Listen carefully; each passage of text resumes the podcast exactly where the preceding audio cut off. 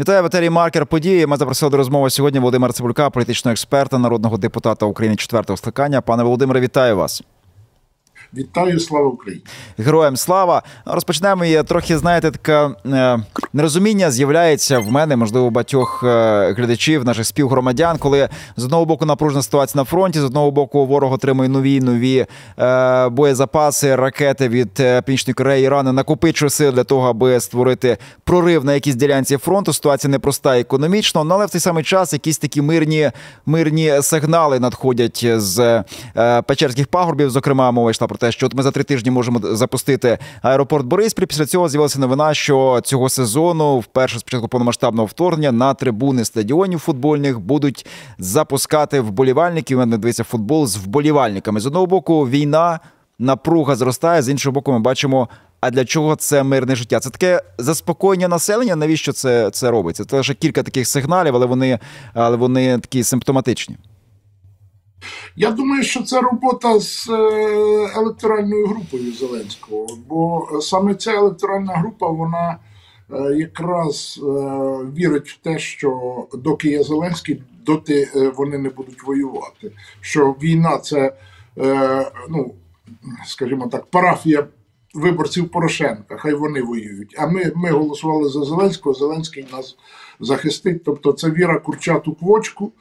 І це дуже дивна поведінка, тому що е, по суті це системні збої, які е, всю відповідальність весь тягар війни перекладають на найбільш активну частину суспільства. А інша частина суспільства за рахунок активних буде жити так, не розуміючи навіть війну. Цей феномен ми пережили, до речі, з кінця 17-го року, 18-му, ну і в 19-му, завдяки цьому феномену, ми побачили вибір е, на користь кого. Зеленський, який обіцяв сісти десь посередині із Путіним, насправді провів Україну війну.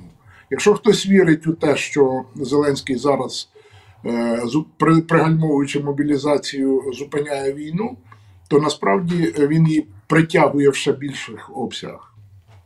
Тут важлива історія має трапитися 25 числа. Президент України Володимир Зеленський збирає кву. Величезну раду, де мають бути присутні е, всі представники е, всіх гілок влади, депутати, лідери військові. І це має бути якась така нарада, і виникає логічне запитання: навіщо 25, що таке 25 лютого має статися? Ну, початок третього року війни, щоб збирати конрад. І тут вже ходять такі чутки, що ага, це можливо будуть кадрові рішення. кажуть про те, що нібито е, прем'єр-міністром може стати Андрій Єрмак, щоб якось легітимізуватися та повній мірі замість Шмигаля, або можливо якісь інакші мають бути ключові рішення. Як ви це поясните? Чого очікуєте від такої е, від такого великого і поважного зібрання? Ну е, тут є е, кілька моментів. По-перше, банкова почала е, поширювати думку, що ця велика нарада мала трапитися ще два роки тому. І дуже дивно, що тоді, по суті, Верховна Рада була усунута, тоді вся влада була, вже була сконцентрована на банкові. Як потім сам Зеленський обмовився в руках 5-6 ефективних менеджерів. Моя маленька, е, моя команда маленька, 5-6 ефективних менеджерів. В цей час пригадується, е, суспільство чекало, що він е, Зеленський скаже, що його команда весь український народ.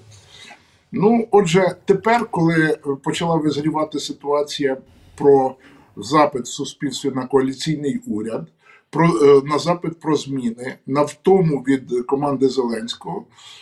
Але е, є вічне бажання підміни, бо е, Зеленський завжди його оточення вирізнялося тим, що втюхують суспільство всілякі симулякри, і на певний час таким чином гасять е, запит на зміни. Ну, вони починали з симулякрів. Подивимося, закон про імпічмент. Це ж симулякр чистий, його не можна реалізувати. Закон про референдум це чистий симулякр, його неможливо ре реалізувати. Ну, от так вони і починають діяти. Тобто, ми можемо дійсно зараз бути напередодні створення нового е, симулякра, і цей симулякр буде називатися уряд національної довіри. Якщо зважити на те, хто і як голосував на останньому, е, ну е, коли провели закон законопроект в першому читанні про мобілізацію, там була дуже яскрава картина Там від Слуги народу проголосували 178 депутатів, що означає, що ніякої монобільшості на сьогоднішній день не існує. До речі, останні е, років два з половиною, е, навіть три, більшість голосувань відбувалося е, не, не виключно голосами так званої монобільшості. Тобто ніякої монобільшості в парламенті не існує, але е, все ж законопроекти проводяться в основному при спайці колишньої партії регіонів, тепер уже не ОПЗЖ, а е, депутатської групи. Е, І в цій ситуації, по суті, можна сказати, що партія Слуга народу прикінечно позначилась в уяві суспільства як молодіжка партії регіонів. Тобто, все одно е, граючими тренерами виступають е, не е, слуги, а представники ОПЗЖ, а слуги лише статистами в їх ініціативах. Це, це просто більш ніж показовий момент. І тепер, от є дійсно загроза, що Єрмак може стати прем'єром, і створений уряд не через е, коаліційну угоду, на чому, наприклад, наполягають західні партнери про створення коаліції, наполягає Порошенко на коаліції, е, Батьківщина наполягає на коаліції. Нагадаю, що коаліційну угоду можуть підписувати не депутатські групи, а виключно депутатські фракції. Судячи з того, що голос дав на е, останню на цьому законопроекті про мобілізацію три мандати за і 178 е, від слуги створити навіть таку урізану коаліцію, псевдокоаліцію, буде неможливо. Тоді мені здається, що технологічно влада може піти шляхом голосування простою більшістю. Я І це буде така підміна коаліції. І підміна е, ну, е, програми уряду. До речі, нагадаю, що уряд Шмигаля працює, працює саме через голосування цією більшістю е, без жодної програми. Я, до хочу закликати наших глядачів, щоб ви, ну, по-перше, лайкали, поширювали це відео, а плюс коментували його. Ну і прокоментуйте, будь ласка, чи вірите ви в якісь а, важливі якісні рішення і оголошені зміни під час цієї наради, яка має відбутися 25 числа? Чи буде створено уряд е, коаліційний уряд, е, коалі... який зможе. е, Ефективно реагувати на ті виклики, які є сьогодні. І ще одна симптоматична річ, яка теж цього тижня трапилася. е, Вона свідчить про те, чого насправді хочуть ті такі невидимки банкові, які багато речей вирішують, а насправді публічно їх не існує в публічному просторі. Ну там, скажімо, татарів і багато Е, навколо нього. Е, Посли Великої Сімки. Були здивовані тією ідеєю перезавантаження бюро економічної безпеки, яка була запропонована фактично банковою. Там немає е, чесного відбору, там е, різні питання щодо того, як знімати, як призначати керівників БЕБ. І тепер вони кажуть, давайте ми відкладемо цю е, штуку, тому що на нас кадрів не вистачає. Хоча було домовлено, особливо коли ми мали отримати цю допомогу в 50 мільярдів, що буде саме перезавантаження БЕБ за певними прозорими правилами. Чому хочуть залишити БЕБ як каральний орган, і чому е, розуміючи, що ви фінансово залежите від наших партнерів, ви знову ж таки партнерам кажете ні в тому, про що нібито ви домовилися? Ну, вони навалили на цю угоду про надання допомоги в 50 мільярдів зразу ж по слідах прийняття цієї. е, Ну, тобто тільки Євросоюз проголосував, Єврокомісія, вони зразу ж почали гадити на цю угоду. Тому що там передбачається дійсно е, багатопартійність е, парламентська. Е, Внаслідок чого ми бачимо е, заборону виїзду, наприклад, представнику голосу е, полковнику Костенку на конференцію в Мюнхен. Ну і ще більш кричуща це відмова від виїзду делегації, зокрема голові парламентського комітету. Івані Климпуш-Ценсадзе на конференцію в Мюнхен і голові фракції е, Європейської солідарності, точніше, голові партії е, Європейська Солідарність Петру Порошенку. Тобто Зеленський поставив себе, до речі, в дуже комічне становище, коли він почав розповідати про те, як подавляє Путін опозицію. А сам сам при всьому цьому він там в залі навіть насміхалися з нього. Тобто, це, це наскільки е, дико, коли він каже, що от. Е, Путін подавляє опозицію, а сам заборонив виїзду лідеру опозиції на Мюнхенську конференцію і звітує про це е, Мюнхенській конференції. Тобто, можна сказати, що е, е, все почалось, мабуть, із е, рекомендації щодо зміни рахункової палати, тобто там була, була, е, було прохання партнерів про повне перезавантаження, про зміну е, певного законодавства і е, зміни керівництва через публічний конкурс. Вони замість зміняти е, е, закон про рахункову палату, тупо змінили на е, подругу родини Зеленських Піщанську. Е, Керівництво рахункової палати ніяких змін е, в рахунковій палаті не привели, провели. І, Ну от тепер ще один плювок е, з БЕБ. Це таке дике, дикий ігнор. Взагалі-то Зеленський і оточення поводиться зараз дуже послідовно, крок за кроком відстрочуючи набуття Україною і членства в Європейському Союзі, і членства в НАТО. Вони нам в очі кажуть, що вони борються за членство України в НАТО і ЄС. Але подивіться, от вони козиряють угодами безпековими, які вони підписують там з різними країнами. По-перше, питання, чому ці угоди не ратифікуються? Тоді який статус цих угод? Е, Це, це щось більше, ніж меморандум, чи менше, ніж меморандум? Друге, чому в цих угодах нема, е, е, скажімо так, е, зобов'язань країн-партнерів про по пришвидшенню набуття членства України в ЄС і в НАТО?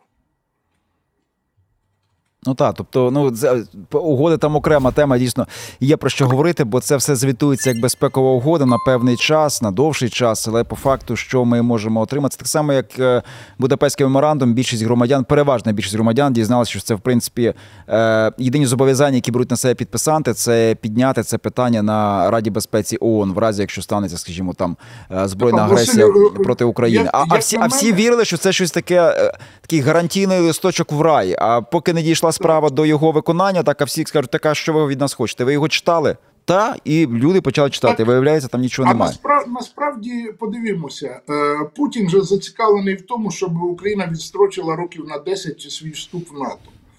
І що ми бачимо в цих угодах? Ці угоди справді строком дії на 10 років. Але там нема зобов'язань по пришвидшенню набуття України в член, е, членства в ЄС і НАТО. Значить, по суті, ці угоди під виглядом ну, е, ніби корисних для України відстрочують, е, по суті, фіксують відмову України від членства в НАТО на 10 років. Ну і ще одна тема, гучна, звичайно, цього тижня. Хотілося б коротко обговорити. Це питання е, блокування кордонів. Ну і власне те, що ця. Ця суперечка, можна так її назвати, вона нарешті дійшла до глави держави. Глава держави запропонував зустрітися на кордоні України та Польщі і президенту Польщі Анджею Дуді, і прем'єр-міністру Дональду Туску. Ну, нібито є розуміння, як то кажуть, не стадіон, так стадіон, а кордон так кордон. Скажіть, будь ласка, це питання буде вирішено, бо урядовці домовилися зустрітися аж 28 березня, тобто більше ніж за місяць. Знову місяць у нас випадає. Як ви бачите вирішення цієї ситуації? Ну і чи залученість, активна залученість президента Зеленського до цієї теми і його, е, його партнерів з Польщі вона дасть якийсь поштовх до вирішення? Ну, по-перше, треба зрозуміти, чиє це зерно. Чи це державне зерно, чи не державне. Це зерно господарюючих суб'єктів. Е, Тобто держава тут може виступати як е, лобіст або рефері. Е, Друге, питання з господарюючих суб'єктів. Е, Наскільки, е, от дивимося, зерно, яке перетинає український кордон, е, воно опломбовується на кордоні е, польськими службами. І Польща, як держава, е, транзит через територію Польщі гарантує е, е, міждержавними угодами. Польща сама підриває свої гарантії, на, е, для перевезення українських товарів, чим порушує європейські зобов'язання про вільне переміщення товарів і послуг. Е, Чому е, сам польський політикум дивно поводиться? Тому що і дві найбільших партії, вони, по-перше, не вийшли ніяк із виборчого процесу парламентського. У них на носі 7 квітня на благовіщення відбудуться місцеві вибори. Значить, що, що у нас? Е, Кожна з великих партій чекає на помилки е, е, свого візаві.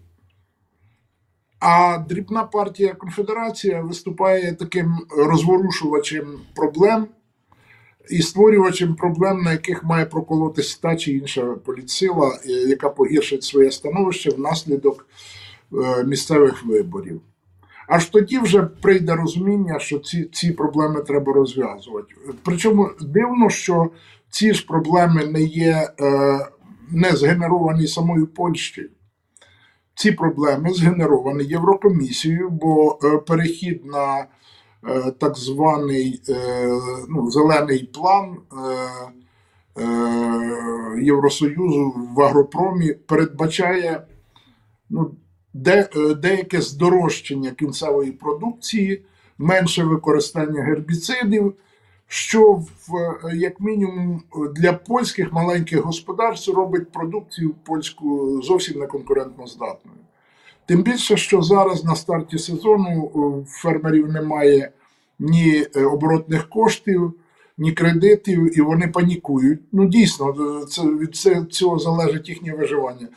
Е, Це стосується, до речі, не такої великої кількості людей. Е, Фермерів в Польщі 100 тисяч. Тобто 100 тисяч фермерів потребують якраз якихось цих послуг.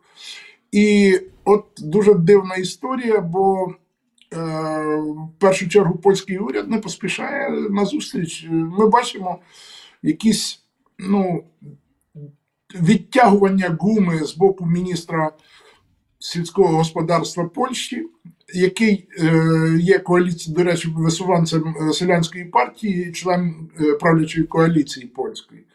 І це на них розв'язання цієї проблеми.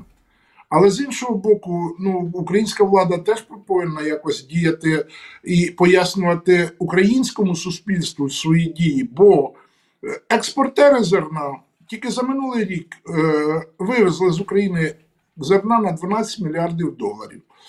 Кошти ці назад в країну не ввозилися. Вони будуть ввезені ну, напередодні сезону для закупівлі пального і е, ну, цього всяких е, е, реагентів для захисту е, рослин, тобто сільгоспхімії. І на тому, е, тобто, ми маємо дуже дивну історію, і є підозра, що власне якраз банк е, на банковій сидять головні лобісти такої політики. Е, Ця політика стосується, очевидно, е, невеликого кола е, величезних е, зернових холдингів, які е, мало того, що вони е, диктують, так би мовити, повністю погоду, вони ще й отримують ПДВ е, най, найсправніше. Натомість невеликі фермерські господарства в цьому році в Україні ляжуть. Про їх долю влада зовсім не говорить. Що ж, я е, подякую вам. Попрошу наших е, глядачів е, знову ж таки долучитися, прокоментувати, чи бачите ви вирішення проблеми на кордоні між Україною та Польщею, як варто домовитися. Ну і до речі, чи змінилося ваше ставлення до наших партнерів і друзів поляків в світлі того, що певна група людей або певні там групи людей, серед них, до речі, відверті російські агенти або проросійські агенти, це факт. Ну теж чи ці люди асоціюються з усією Польщею, чи це якась окремі групи, з якими треба говорити знову ж таки окремо. Ви свою думку напишіть. Нам вона дуже цікава. Дякую. З нами був Володимир Цибулько. Він є е, політичним експертом. Ну і також народним депутатом України четвертого скликання. А вас я закликаю ще раз донатити на збройні сили України, вірити в перемогу. Тримаємося купи. Дивіться, слухайте ФМ Галичина. До побачення.